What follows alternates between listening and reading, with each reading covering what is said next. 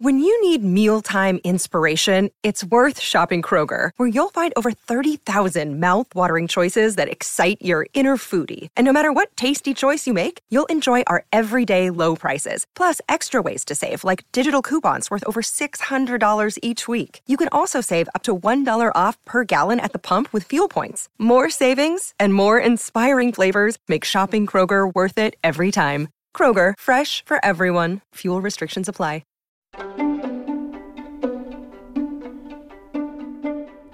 The issues and views discussed on the Roll Call Room podcast are the sole opinions of the guest or host and do not reflect the views of any agencies or government offices.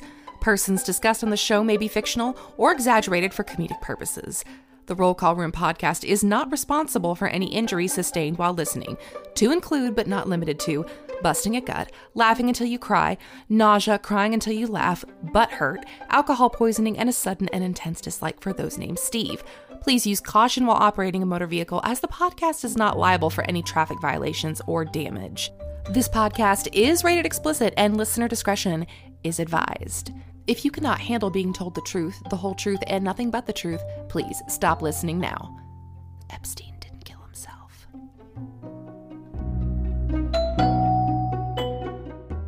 Be the hero of your own movie. Right now, you are in the part of the movie that starts and it shows you as a fucking loser. And just decide not to be a loser anymore. Live your life like there's a documentary crew following you around and you are analyzing your own behavior. Do what you would want to do so that your kids one day would look back at it and, and, and see that documentary and look on it with pride like, wow, my dad was a bad motherfucker. He really did what he had to do. Wow, my mom really got her shit together. I love a success story, but even more than a success story, I like a dude who fucks his life up and then gets it back together again story.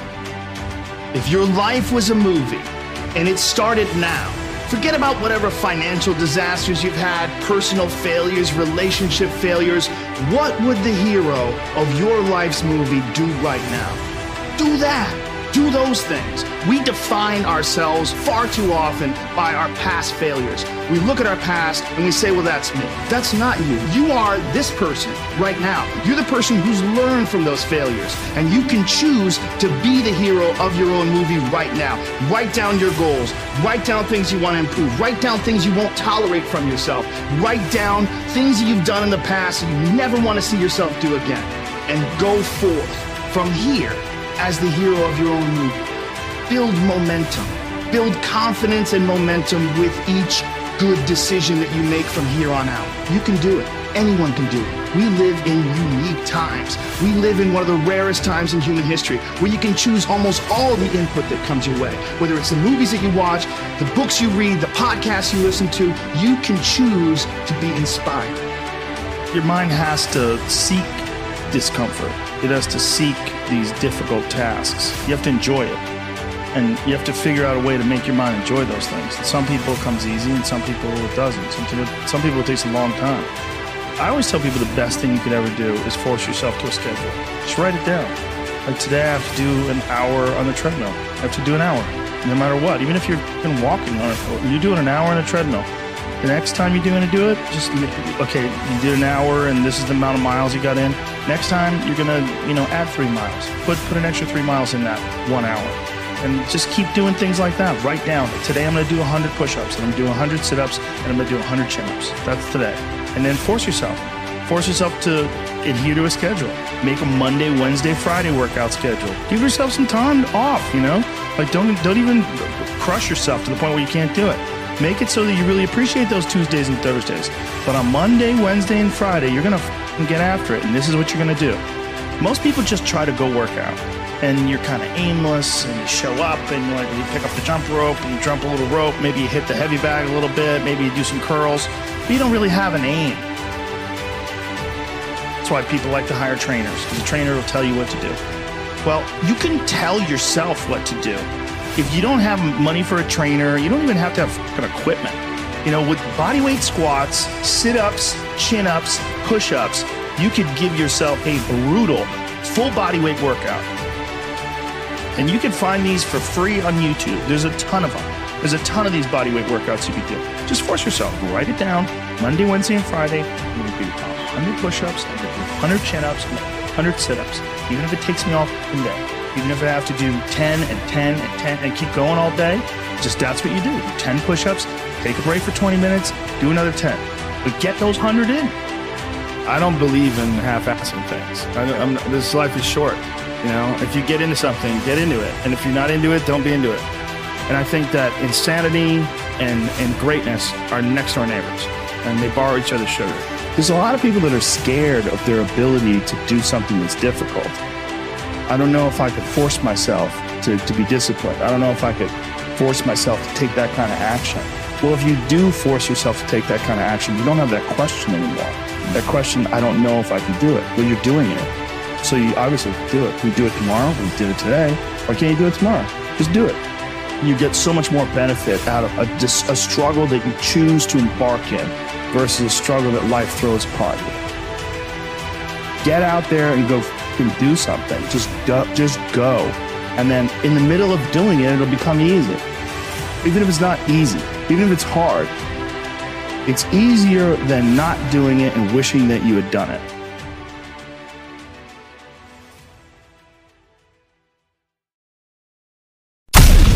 Listening to the podcast that changed the game and rocked an entire profession. And rocked an entire profession. Talking about shit in law enforcement that keeps poor leaders up at night. When others run scared and hide behind fake policies, the Roll Call Room podcast tells it like it is. No bullshit. No matter how hard these thieves try, we keep killing it. And now, here are your hosts, Nick and Marc. It's definitely infected. Hey, Marc. Welcome to another episode of the Roll Call Room podcast. I am one of your hosts, 25%. Nick, with me is my co host, 75%. oh, I Marc. thought Marc the cop. Hey, uh, I thought you meant Nick. Twenty five percent was your new like street name now. 25? Yeah. Twenty five percent, Nick. If I was- Listen, No, wait a minute, was- man. You're the OG out there for everyone that's listening. Everybody's like, "Oh man, I don't know. Every, roll call every room is the shit." Every time I turn on Instagram, there's another fucking cop podcast pop, popping up. And See, you, you should I- be you know, honored. I, I support every person that wants to do one, but it's it's kind of funny. Good luck, brother. Sorry. no, it's more of like we're the original, or like we're cutting edge. We tell it how it is, and I'm like, yeah, you're Mm. doing it at a time where it's acceptable. Like you're doing it at a time where all the cops are like, you know, okay, uh, this is not something. Do it in 2019. do it in 2019 exactly. while you're still a cop, while you're still a fucking cop, and on probation. Balls ain't so big no more, are they? There, tough guy. Yeah. You know, I I just laughed. fucking moose nuts hanging them out there like Yeah. that. I, I I laughed to myself because I just heard myself say it out loud while you're on probation. 17 years on the job, and I was on probation. Yeah. it's, it's Yeah. so asinine, man.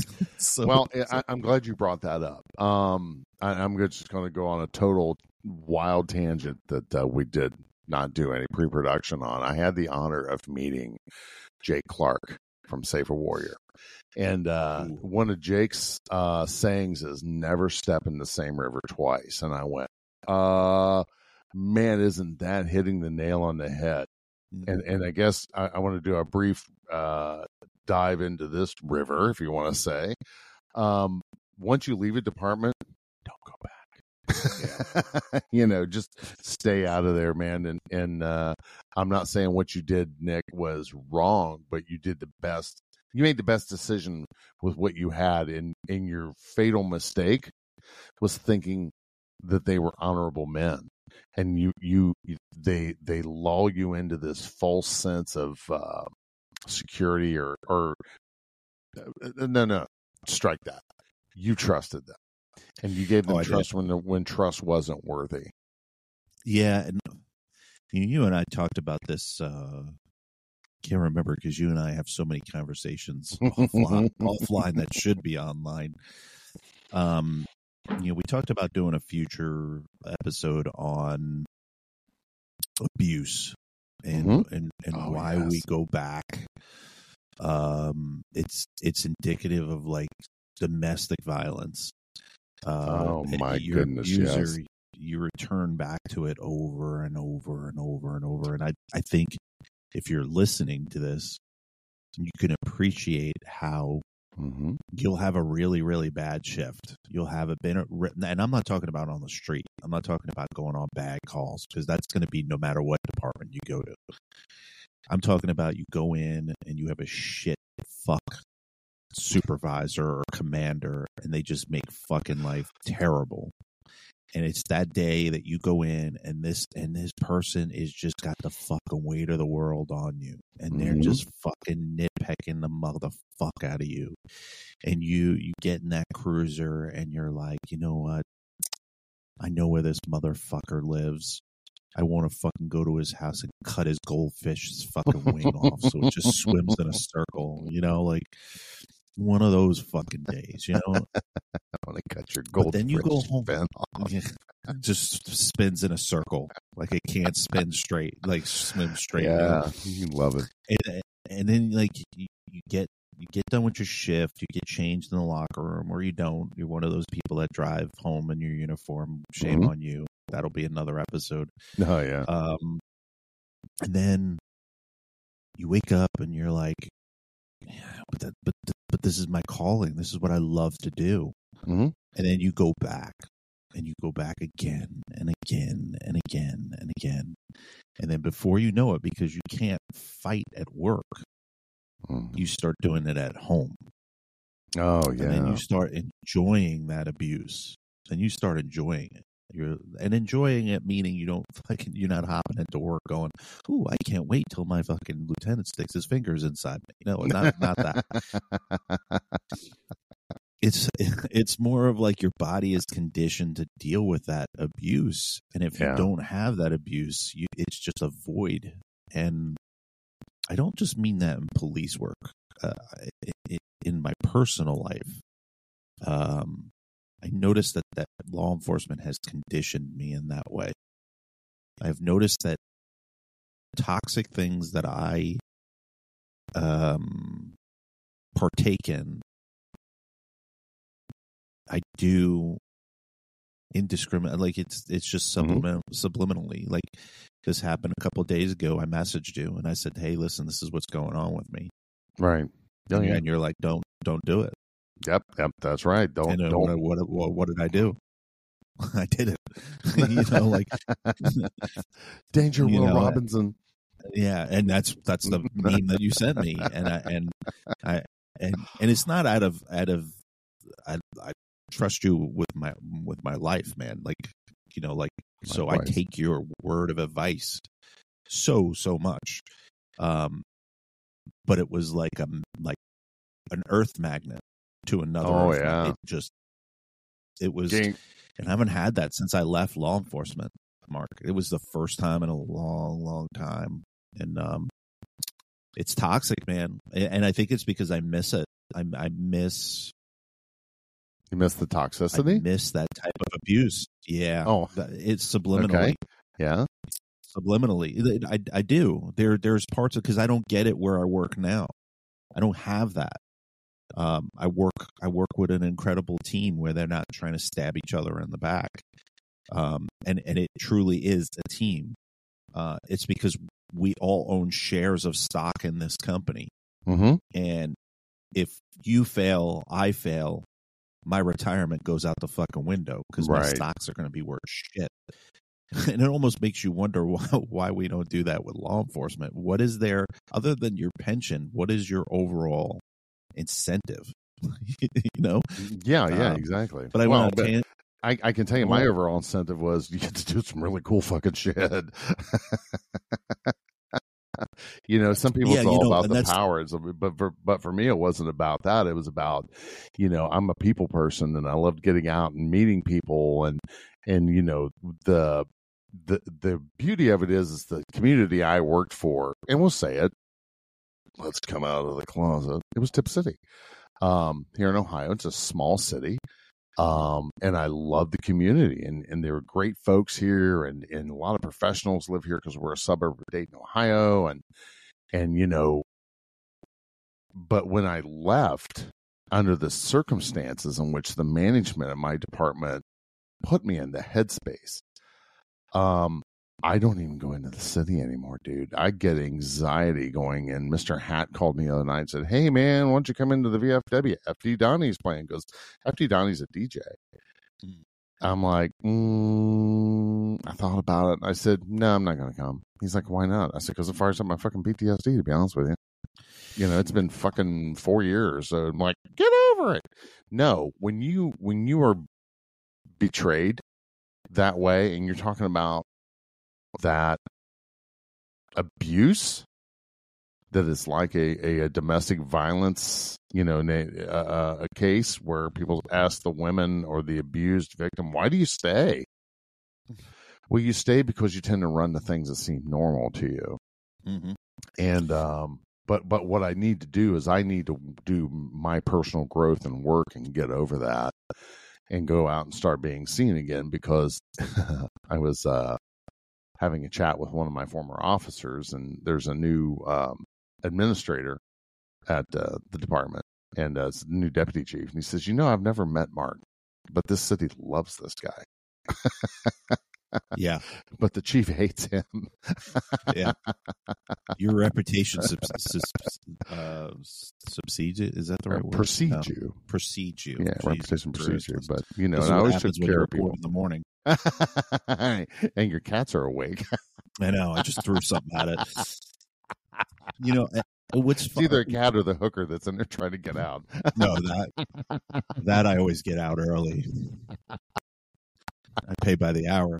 Um, We're joking. We're joking. The the no. interesting part about that was, you know, I messaged you the uh, I want to say a couple of weeks ago. I mm-hmm. was on the train for work. I was on the train to um, nowhere. Where was I going? Jersey, last train to Clarksville. Or, I don't even remember where the fuck I was going. I've been so many places the last like two months. You can start singing uh, that Johnny Cash song. I've been everywhere. Yeah, it's starting to feel that way.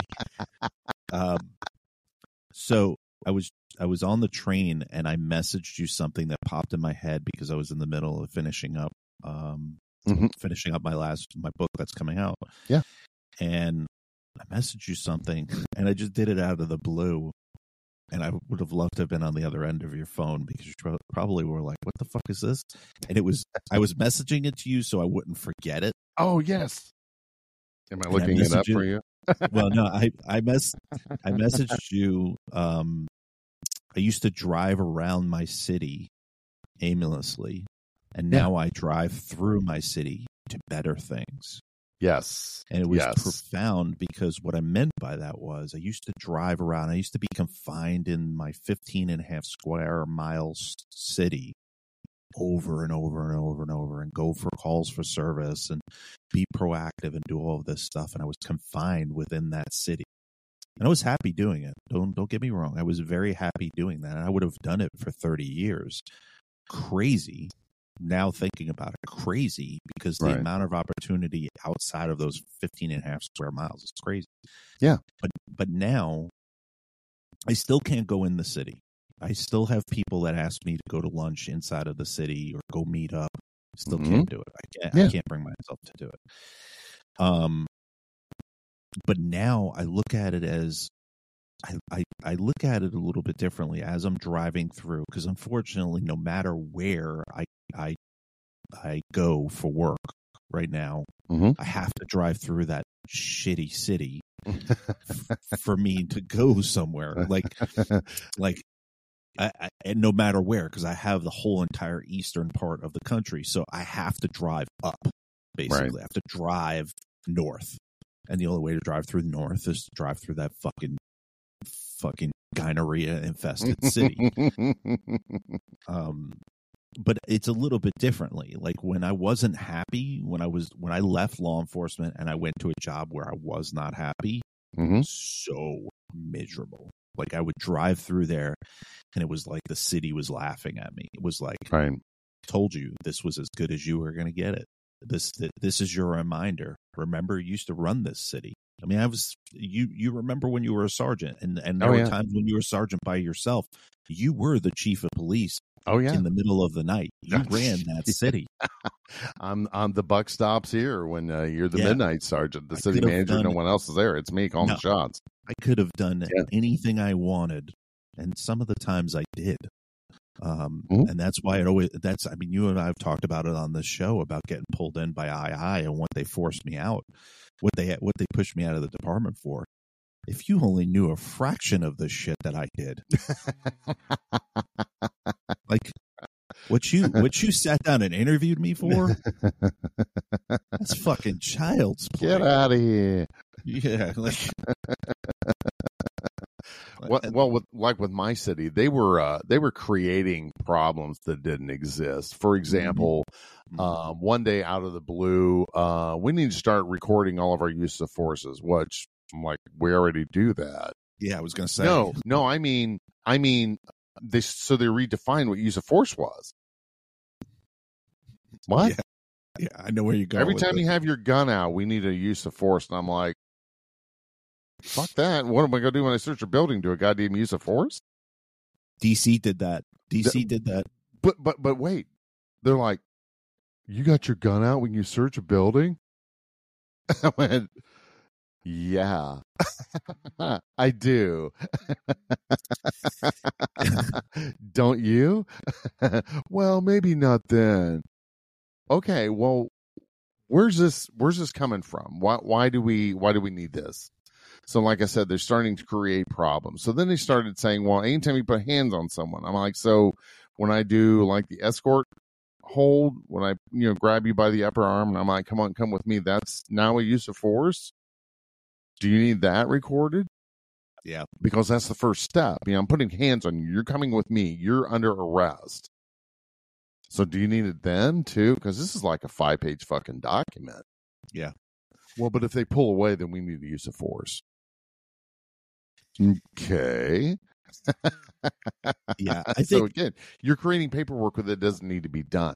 And and sorry, I'm gonna I'm, Okay. I'm roundabouting and, and I'm rambling. I shouldn't be. It's it's early. We do these in the morning in case anybody doesn't know really early. busy professionals. Um, but but they they were creating problems. So then at the end of the year, the council's like, "Oh my gosh, your use of forces went way up." I'm like, "No, we did the same shit. We're just calling it something different. It's numbers it's the yeah, it's the duck test.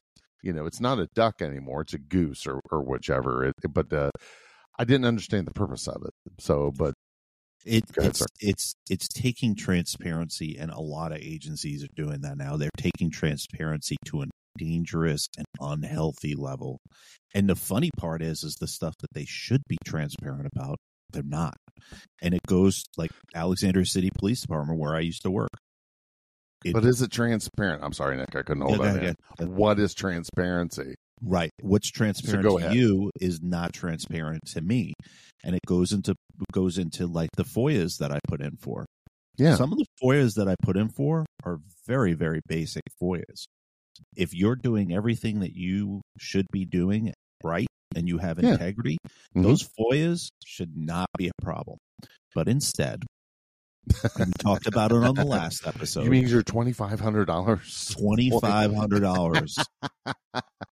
I just sent one in. I sent one in uh, last week, and of course, Yeah. this city every single time the seven day mark hits, Mm-hmm. they they send me another email saying we need more time, and according to FOIA law, we can ask for an additional fourteen days. Every fucking time, I've never gotten a, I've never gotten a FOIA from them within seven days. This and you're FOIA, never going to get one. no, this It's the- FOIA, I I can't wait to see how much this one is going to cost me because all I asked for, which is public knowledge or, or Mhm. public accessible through FOIA, I want to know the salaries of every single person in the agency from the chief down. I already know how much the chief makes. Yeah. But I want to know the salaries because there were a whole bunch of promotions that just happened. That's a lot of them shouldn't newspaper. have happened. I'm sorry. Yeah, no, no, you're good. And a lot of them shouldn't happen. Um, and I want to know what the city is paying them, where there's Mhm. shootings every other day, the crime is out of control, But we're So- having cookouts. and we're, we're having cookouts. Sorry, I don't want to bait you. you know they stopped doing it. You know they stopped doing it. Like they got after they got- our show. Uh,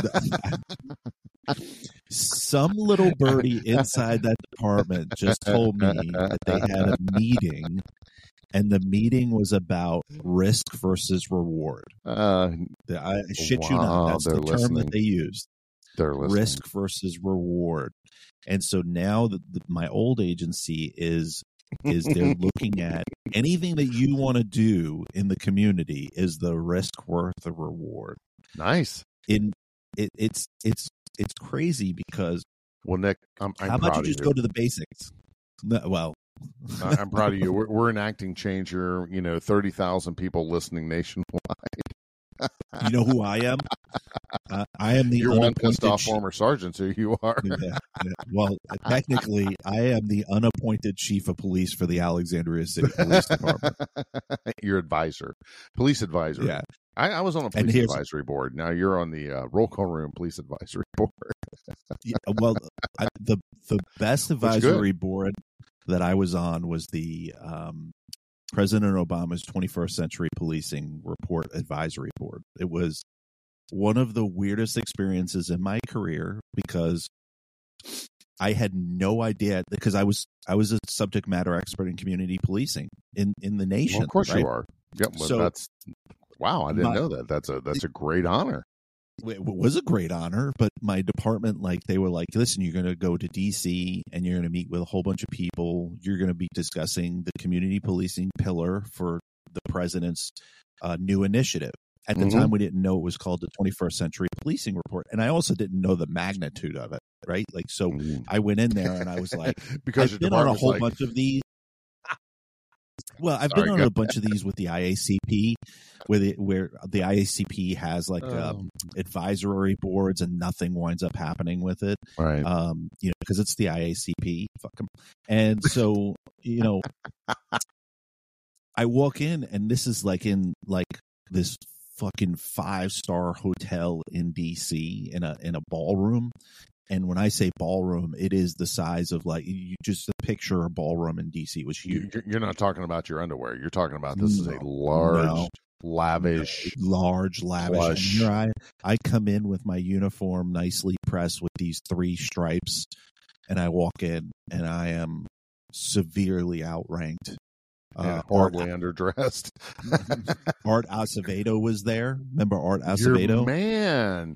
He he sat next to me. Him and I had conversations about. And you didn't choke him out? No, believe it or not, him and I got along very, very well. Uh, I don't believe in his politics, but his his thought process for community policing is spot on. Now, where where Well, muddies Nick, the I- water, Let me let me let me push pause there real quick. I want to I want to share with the nation what a consummate professional you are, because as much as you give this man hell, Mhm. you're you're giving him a win right now on your show and and I want to thank you for that because that shows professionalism and fairness that not everyone is a complete fuck up but Yeah. you know they they do have positions to where they can succeed and even the the worst people in the world have a good day once in a while right? But I also think he's a fucking prick and shouldn't be a chief of police anywhere. Um,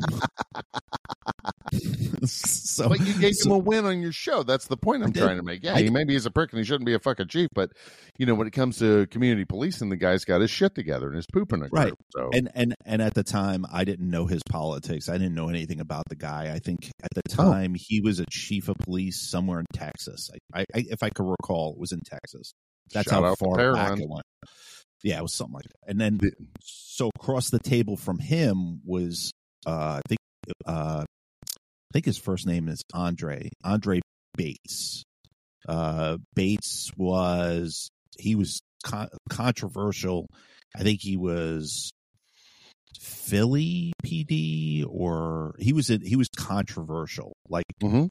um he just retired from law enforcement. I want to say this year or last year. Now, you mean controversial him- in a positive way, or controversial as in just being an asshole?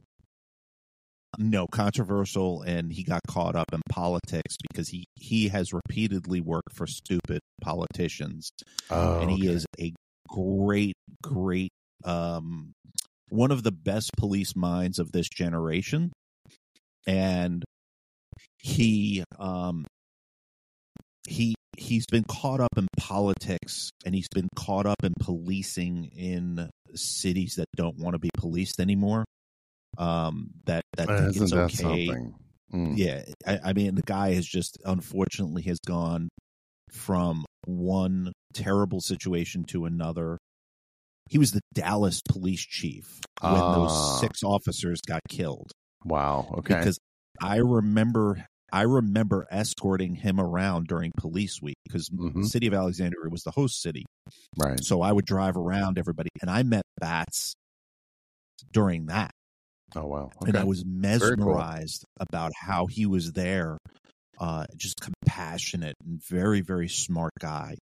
Um, and How can you um, not be? I mean, you, you lose six officers, you're going to DC the the year they put them on the wall.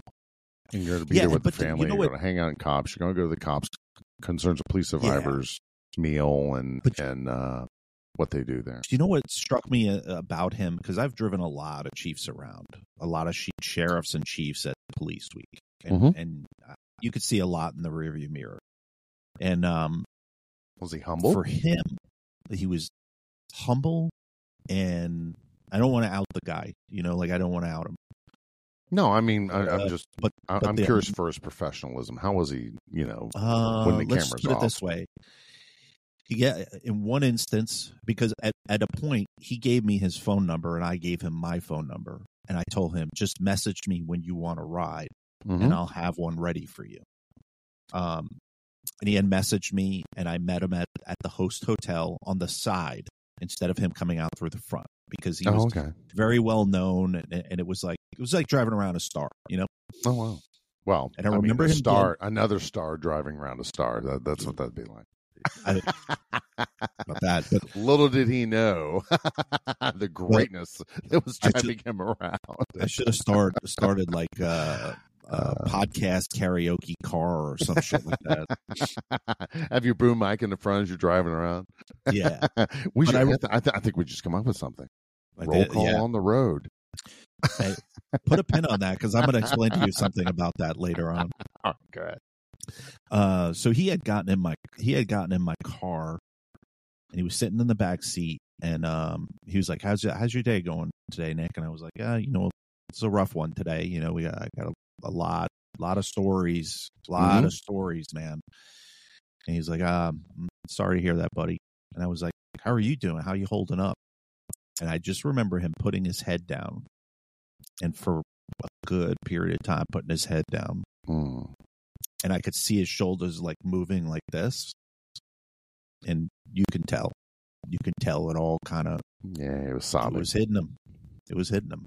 sure was. And uh, I remember saying to him, I was like, "Hey, do you mind if we make a stop?" And he was like, "Sure."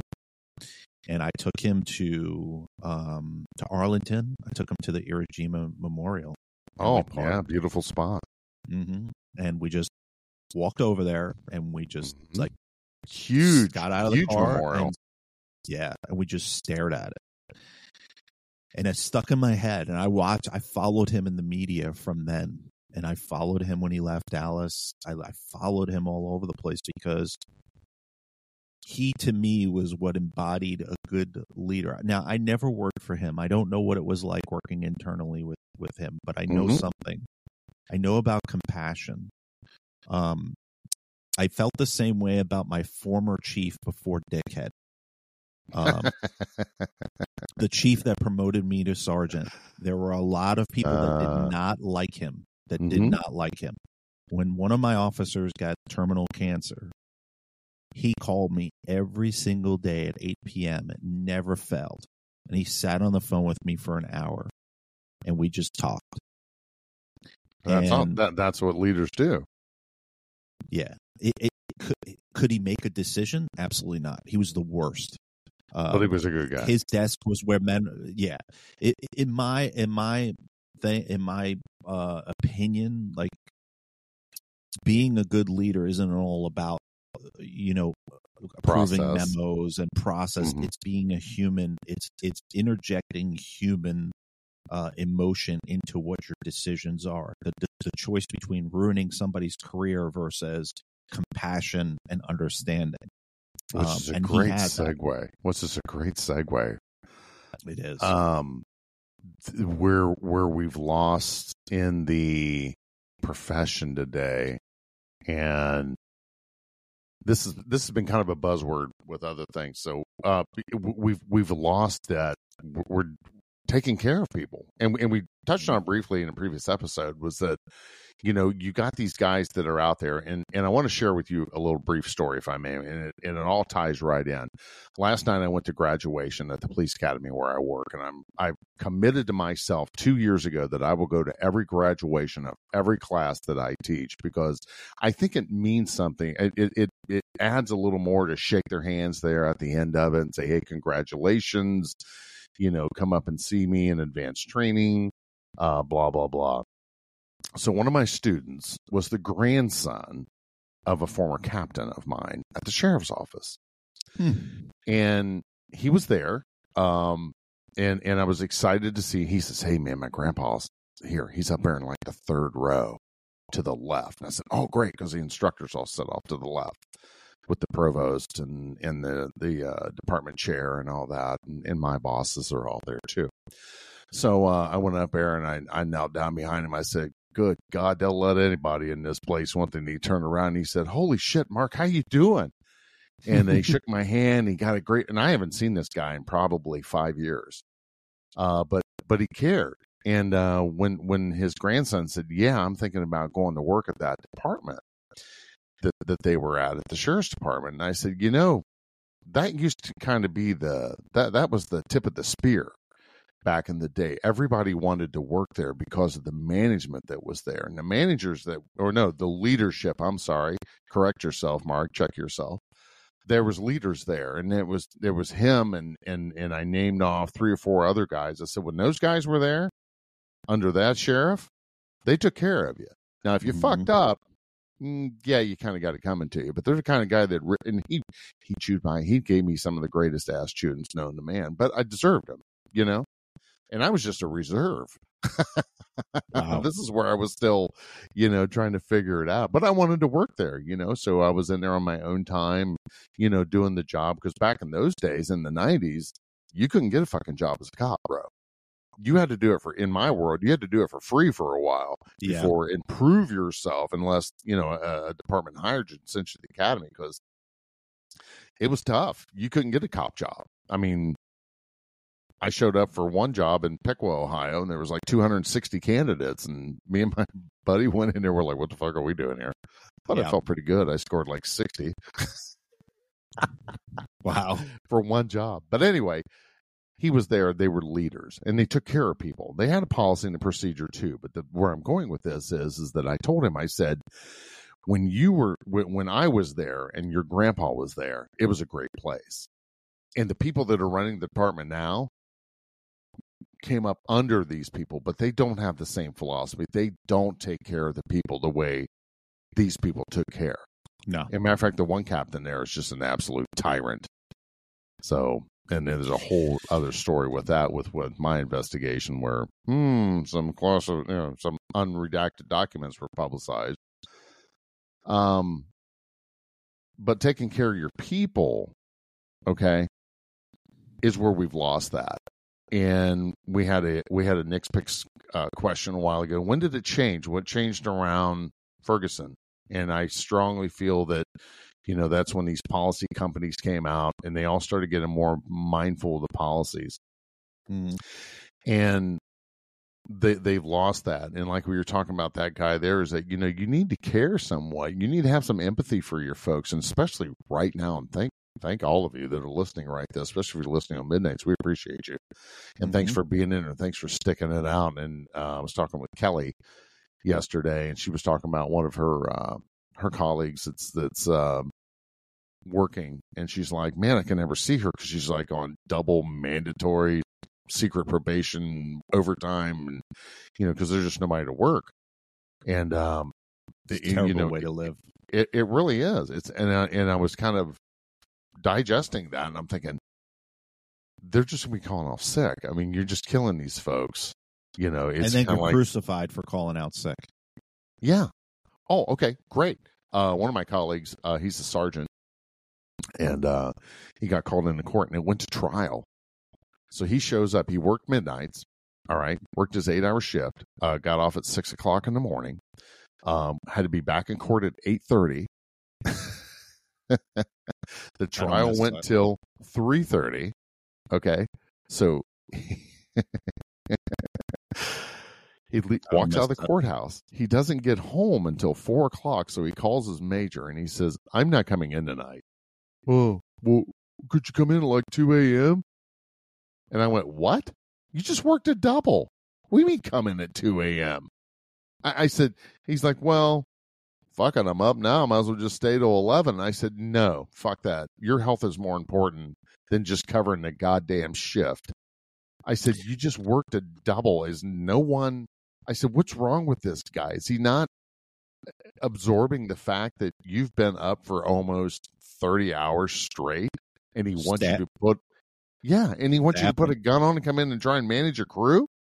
dude i can't i can't even tell you how many times as a sergeant other sergeants i wasn't i wasn't the sergeant of their team Hmm. but their their officers would come in and go hey listen i got court in the morning and i'm supposed to be back here later on in the evening and i'm Mhm. like okay what do, what do, what do you want to do and they're like well i know leave is closed and i'm like how much how much sleep do you think you're going to get from the time you get out of court? And they're like, well, court is at this uh, subpoena is at 10 a.m. Uh, I should get out of there by like 1 p.m. Mm-hmm. And if I get seven hours of sleep, that puts me at around eight, nine o'clock at night.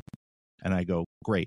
You want to come in at midnight and just work from midnight to 8 a.m. Or do you want to come in at 1 and go home at 8 a.m.?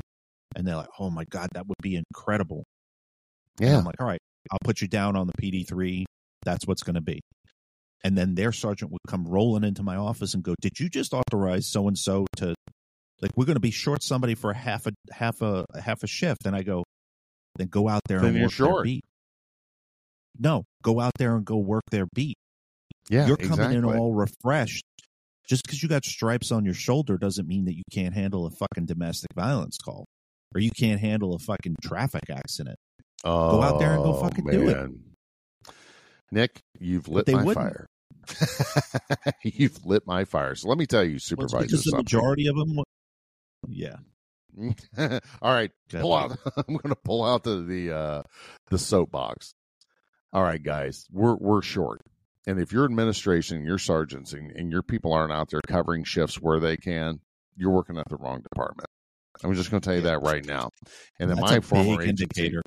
well, you know, we're, we we were a small department, and uh, there's no reason why admin isn't day shift at least taking something. You know, you pulling detectives out and throwing them back in uniform. Oh, well, I'm doing the dope thing. Whatever.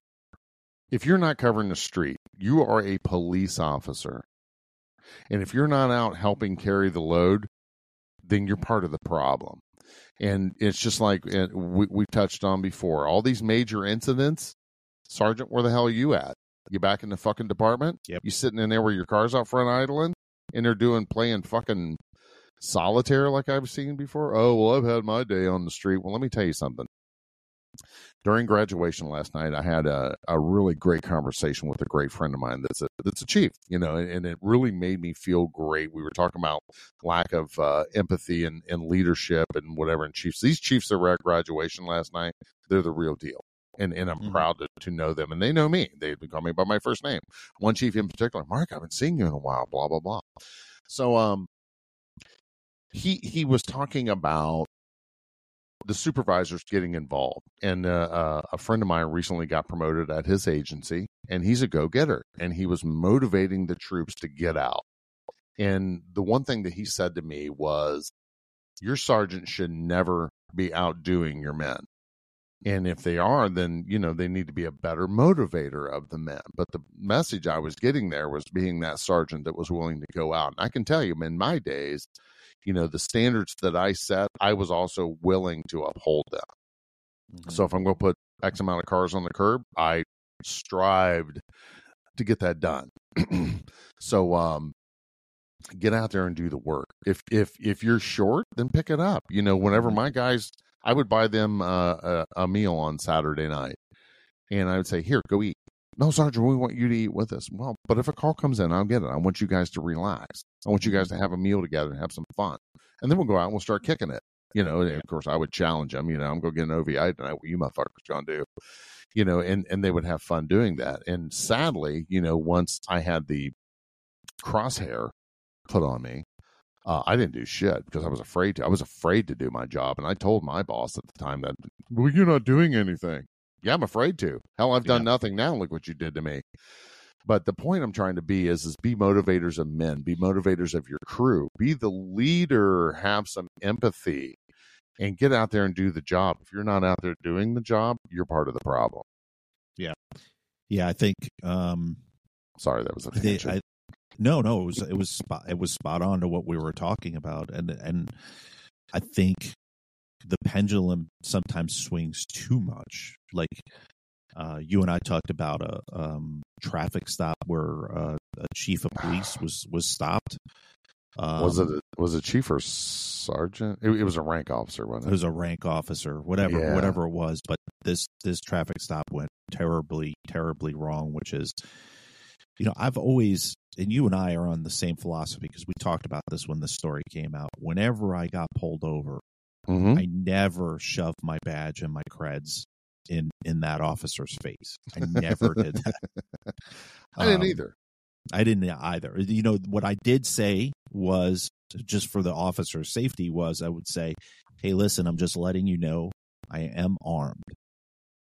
And then it goes into conversation, which is, is oh, why are you armed? I'm a police officer at such and such, has no bearing on this traffic stop. Don't let it influence what you're about to do. And that's always what I did, and and mm-hmm. still to this still to this day, that's what I do. Um, I think I've gotten pulled over more not being a cop than when I was a cop. um, you speed law violator. I am, and and I'm in Virginia, and Virginia state troopers are brutal, man, brutal. Um, and, but I I've been on so, the other side of that where I've pulled people over specifically right. from the north, and I could say this because I'm from New York City. Yeah, but New York City folks are the biggest violators. You can't even get up to the car and they got their wallet with their badge hanging out. And you're like, that's fantastic. Yeah. Why don't you put that shit right back into your car? Are you annoyed? Were, were, you annoyed when they did that? I can't stand that. Like, yeah. I, I was annoyed because you're putting me in an uncomfortable situation because if yeah. somebody drives by and sees that, yeah. Now you're putting oh, me, somebody's getting. Mm-hmm. Well, you're putting me uh, in a bad situation because right. how do I defend not giving you a ticket? And I've always had the philosophy I never wrote other cops unless you were right. unless you were uh, an absolute prick or you were a DUI. Um, I mean, I was right outside or, or, of DC. I was right outside or, or a flagrant violation.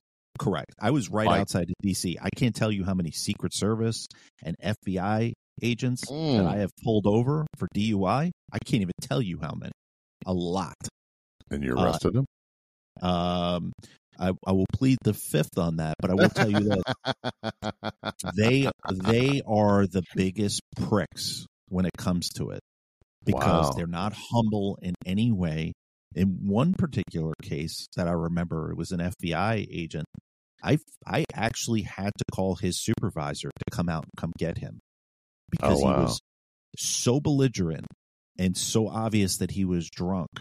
Wow. And he wherever this guy is today should be lucking thanking his lucky stars. Yeah, he because yeah, well, yeah, he was he was one of those people that were like borderline that were like, dude, you are gonna go to jail tonight.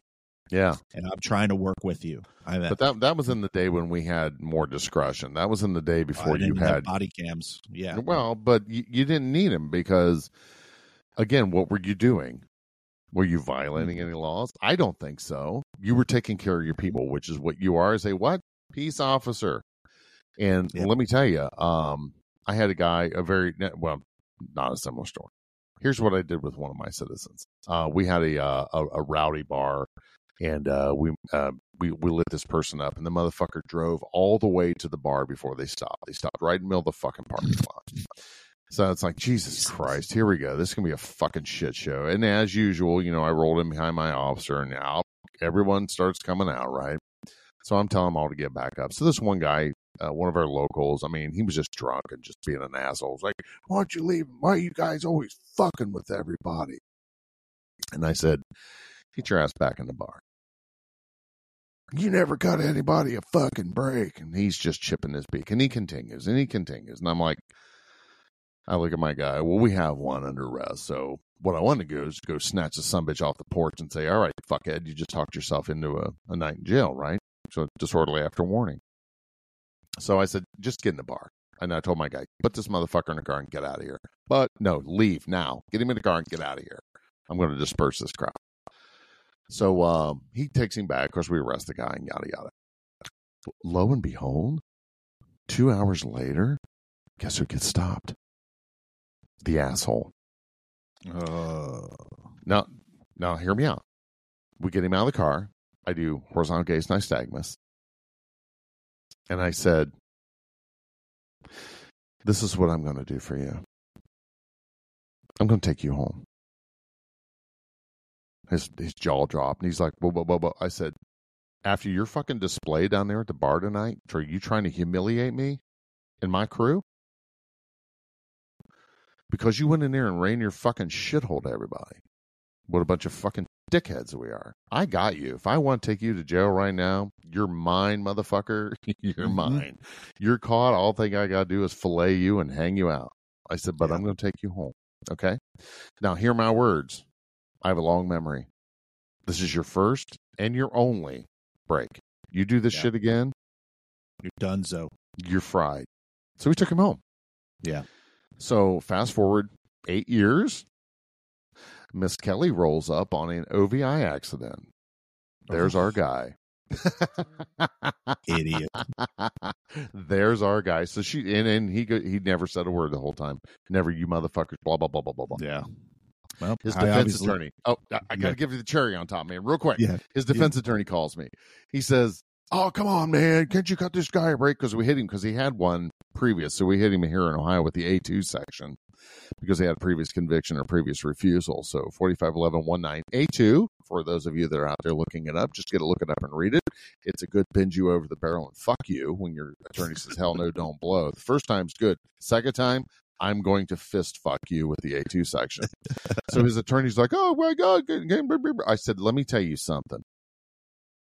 And uh, we were we were at a social gathering.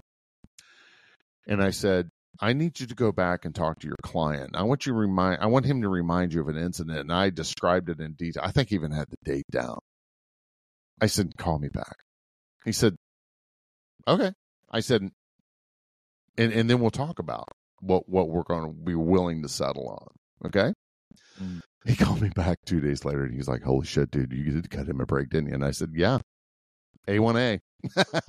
he's pleading to A1A. That's what we're going to do. Other than that, no, fuck him. We're going to Yeah, trial on no this. And thanks. He's like, we'll take that. so he went in and wrote out the Yeah. plea. So, but taking care of people, yeah, that's how you take care of people. And it wasn't just cops that I cut breaks to. And I can, Jesus, Yeah. I can sit, we can sit here and spend the rest of the episode talking about uh, people that I've taken care of and took them home and throughout my career, where it's not all cops. And and the sad thing about it is today is that I don't think you can do that. But when you have No. a, an officer that is doing what what was that guy doing ninety in a in a twenty five and then Yeah. expects a break, in a Uh-uh. cruiser.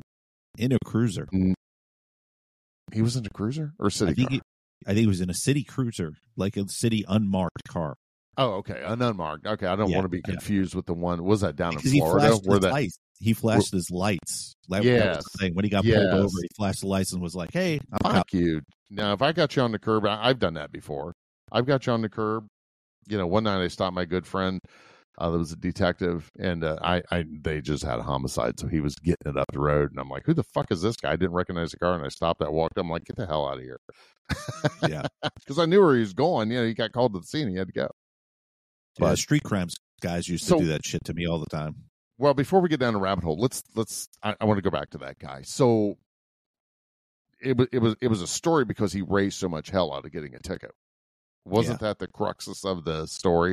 Yeah, if he had Where- just where- stayed quiet, Who did that? Did Yates did did Yates make a comment? Was that on uh, Dr. Yates's uh daggone the Law Officer His- magazine? Was on Police yeah, One?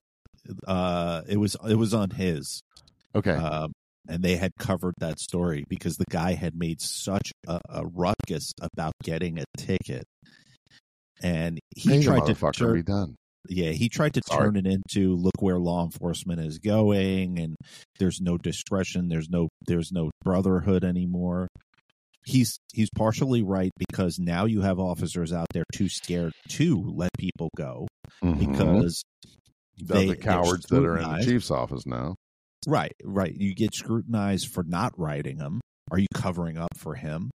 You've taken discretion away from officers out there. Like they have to double and triple check themselves everything that they do. I mean, I, dude, I mean, look at all the calls you and I went went to back in the day that we had massive discretion on that probably could have gotten us fired today for not making an arrest or Oh, yeah. for making an arrest. Oh So, so you're fucked either way, man. You're you're fucked either way. It's just a matter of a six pack of fucked. right. It's just it's a matter of how much fuckery do you want, you know? Like, and I we think should have Nick's fuckery factor. yeah, there's so many of them, bro. we'll put a big know- gauge back here, but, but with my bourbon collection, and say, "Hey, wait, let's go to Nick's fuckery factor." Yeah, it's just it's it's just crazy to me that we've gotten. I mean, that's it. Just kind of it's kind of a temperature check on the profession as a whole, where you have officers don't don't have any discretion whatsoever Yeah. anymore, and it, it's your your it's your, your crazy. your hooker's calling, or, or yeah, your cat's calling. yeah, yeah. Her name is Sorry. Destiny. well, but the thing about it is that what's compounding that, Nick, and making it worse is you got rookie officers training rookie officers, and that level of discretion is there. You don't have the old hats like me and you going, "Hey, look, son, come here." And what Yeah. I think what we've also lost here is the the mentoring. And where was that? Was that in Florida where we had a sheriff's department stopping a city officer in Yeah. marked cars and writing Yeah. tickets? I'm like, where the fuck does this come from? You don't know what the fuck I'm going to. You know, I may have gotten called in. You know, I've had canine officers just, and there's three of them that lives in the city and surrounding. You know, if I see a, a, a another canine officer busting ass through my city in excess of the posted speed limit, am I going to fucking stop it? No, I don't No. know what the fuck you're getting called in for. It's like, what the hell is wrong with you people? However, I- on the other side of the yeah. coin, don't be abusing that. Uh, like that deal down in, uh, and this isn't new. I mean, this was, uh, remember that Florida state trooper who stopped the city of Miami officer mm-hmm. because he Oh, was doing like a hundred. Yes, cuffed Yeah. him on the side of the road. I'm like, fuck you, you ain't putting cuffs on me for a goddamn minor misdemeanor. We'll Yeah. stand here and fucking fight it out. But Yeah, number one, especially I when the, yeah, but, yeah, go I- ahead. it's just We crazy. can debate man. that all It's day. such- such a crazy, crazy profession right now. It's just, it's it's scary. Like I, I feel for all of you that are still doing it. Like the amount of anxiety and fear every single day, not by drug dealers, not by by people trying to kill you on the street, but by policies trying to stab you Mm-hmm. by by command staff trying to fuck you over. Like they We're the like poster they children have a that. thousand. yeah. Oh my god, dude. I mean, I, I'll be honest with you. If you're listening to this thing, you, you should have you should have left in 2019 when the when fucking roll call room Right, started. Yeah, the roll call room started in O- October 2019 is when my nightmare started. Yeah, and I'll tell But you anyway, this, go I- ahead. I forwarded you the recent a recent email that I got uh, yesterday, the day before. Yes. I'm getting a lot of those. I'm getting a lot of emails from people that are like, "Hey, listen, I've been listening to your show. Um, one, I love the new dro- format. Love the new format. Um, you're dropping mics like left and right, and um, you know, um, I want to get out but I just don't know how to get out. I don't, I don't, I don't know what else is out there that's going to pay uh, me what I'm making. And I just don't know how to get out. So we're going to do an episode on that. And I think we're going to get Dr. Dave to come on because mm-hmm. there's a psychological factor with that, with making that. And I've been there. You've been there. It's, oh, it's, yes. it's a marriage that you have to turn around and sit down and go, this marriage is not working anymore. And no, it's it's an, it's an abusive marriage, Nick. Uh, you are you are the abused person in some departments, and that's not all. I don't want to I don't want to I don't want to broad brush everything because there's some departments out there, and then you know occasionally, well, fuck that guy, and I had that the other day. Well, the, this chief that you love so much, and I'm like, well, I don't love the guy, and I realized that you know there's people that love my former chief, thinks he's a great guy, me yeah. personally, mm, no, I, I would never speak words with him again. However, um, shit, I just lost my train of thought on this. I, I see it was rolling. Like, hey, did, yeah. did, did, did, well, did, well, run the announce, Germans bomb Pearl Harbor? He's on a roll. We're going to announce your Alzheimer's diagnosis real soon. Don't say that. I got tested for that before I can get brought back. Oh. Hey, listen, listen. At least you're not doing a Mitch McConnell. All right. yeah, just deer in the headlights. no, where I was going with that is, is that you and I are poster children for how bad that uh, you were abused, and I stayed there uh, two years longer. As soon as this shit started, if, if I knew then what I knew now, I would have walked in and said, fuck you, and walked out the fucking door. And let me tell you guys something with the staffing shortages right now, you have some narcissist coward that's in your administration roles that's that's abusing you they need you more than you need them because let me be really crystal clear with you if you quit today, it's going to take them six to eight months to replace you. They and I've had it. people's like, well, if I leave, then I'm fucking my crew. And I'm like, oh, here's where you got to get really serious about you and your mental health.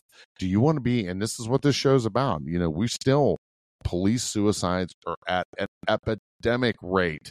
We are killing ourselves more than we're, than anything else. And it's the most preventable death ever. This can be stopped today. But the problem is we have these narcissists that are in some offices, like mine. Thank God that guy retired and left. That are that are just keep twisting and grinding on you till you're like, fuck it, I, I have nothing else. And th- this is my solution. And if your solution is to end your own life because of the situation you got put in, let's put this in big perspective. The world needs you whether you're a police officer or whether you're a civilian, whether you're working for the uh, U.S. Postal Service or wherever else you are, uh, cops, nurses, firefighters, EMTs, and teachers are, are some of them are put in the most impossible jobs. And as a police officer and as a first responder, you're responding to things that most humans aren't ever expected to see and we see it over and over so remember we're exposed to in a career 800 major traumas and the worst yeah. thing, and I can tell you, Nick and I can say, the worst thing is that you need to lean on something where you know you have some support, and that's your department. But when the department jerks the rug out from underneath you, that's a whole new position of loneliness and abandonment that you'll never know until you get it. Yeah, and and and I'll tell you this. Um, so far, at the recording of this uh, episode, um, there's been seven, 70 line of duty deaths from Officer Down uh, memorial page, and from uh, Blue No Help. Uh, their stat shows 53 suicides so far this year. So, and that's up from the last time we looked. It was 43 last time we reported out on it. Yeah, but you know, poker runs and beautiful graphics will stop law enforcement suicides. But we'll get into that in another episode. Um, it's been a uh, great episode, Marc. Um, I think we've covered a lot of stuff, and of, of course, we could, probably could have gone five episodes just on this topic, and we probably will. Um, I want to remind everybody to um, make sure that you're you're taking good care of yourself, and and Mhm. um, you know if you don't have a therapist, get a therapist. Um, uh, do some shameless promotion. Um, my next book, uh, which is volume two of Police Mental Barricade. This one is Mm. called Police Mental Barricade Exit Wounds, uh, and it all surfaces around writing that first book and what happens when you uh, do write a book, a tell-all book that exposes um, the the things inside of law enforcement that are not working, uh, and then some other things that are thrown in there, like you know my philosophy of uh, of why things are so fucked up. Um, Marc got a, a, a beautiful preview of the book. It's sitting at the editors as So we good. speak. So Yeah, good. Well, I'm hoping. Um, So let, me put it this way: just once I started reading it, I read like the first chapter. I read the prelogue, which is wrote by or, or uh, what is it? Did I say that right? the the The foreword. foreword. The foreword is Yeah. written by just this amazing person. Yes. Um, Thank thank you. once I Turk. got the, once I I see what you did there. Um, yeah, shout out to Spinning Our Gears yeah. uh, podcast if you haven't went over there and uh, uh, aggravated those guys. But um, once I got through that, well, actually, I skipped ahead and I started reading what you had there. I didn't put it down. My wife's like, "What are you That's doing awesome. over there?" I said, "I'm fucking reading." She's like, "Reading what?" I said, "Preview the next book," which I told the fucker not to do because I knew I'd do this. And I sat there. I, I literally, I that's all I did that afternoon. It was a Sunday afternoon. I mean, I went for. I took my laptop outside, had a had a wonderful Rocky Patel cigar, and uh, enjoyed that while I read the book. But it, I, it, it was like to me, uh, I loved uh, Police Mental Barricade uh, so much because that's what really connected me with with the story and your story, and and, and that's what what uh, inspired me to do um, the Shield Within podcast. Uh, just is to bring that that healing and the your perspective and your depth um is it to me is just spot on and i can't wait for it to come out so Me too, buddy. Me too. It's been Pre-orders? a- yeah, pre-orders are out on uh, Amazon. Go on there. You can pre-order the uh, Kindle version. It's it's supposed to be back from the editor on August fifth, and then I want to kind of look it over and might add a couple of things here and there. But I'm hoping to have it out um, probably by the time this episode comes out. So uh, check it out. Uh, of course, you can reach me at nick at rollcallroom.com. You can reach Marc at M-A-R-C at rollcallroom.com.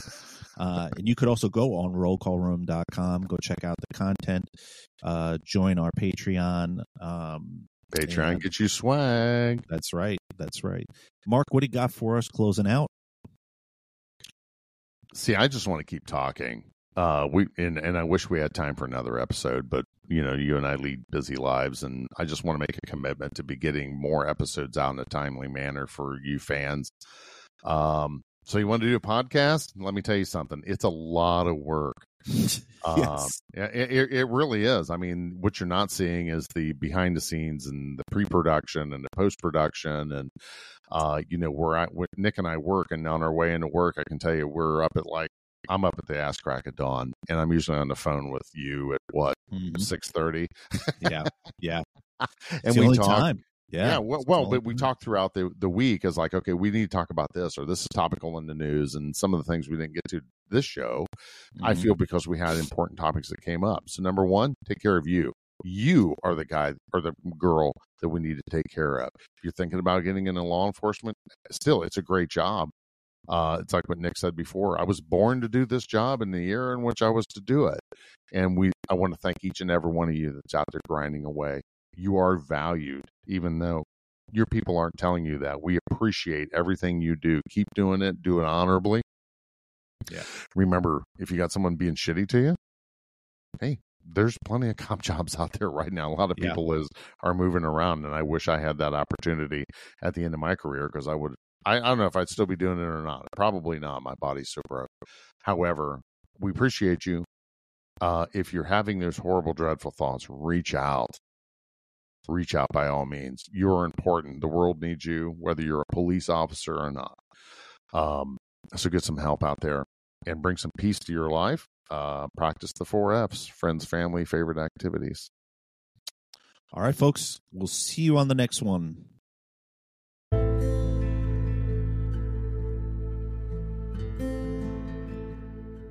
Law enforcement suicides are at an all time high right now. One of the causes is poor leadership within the law enforcement profession. Nick, the host of the Roll Call Room podcast, has written a book, Police Mental Barricade A Survivor's Guide to Poor Law Enforcement Leadership. This book is a raw and powerful look into suicide and how poor leadership decisions contribute to law enforcement suicides. Buy the book now at mentalhealthbarricade.com and stop the stigma thank you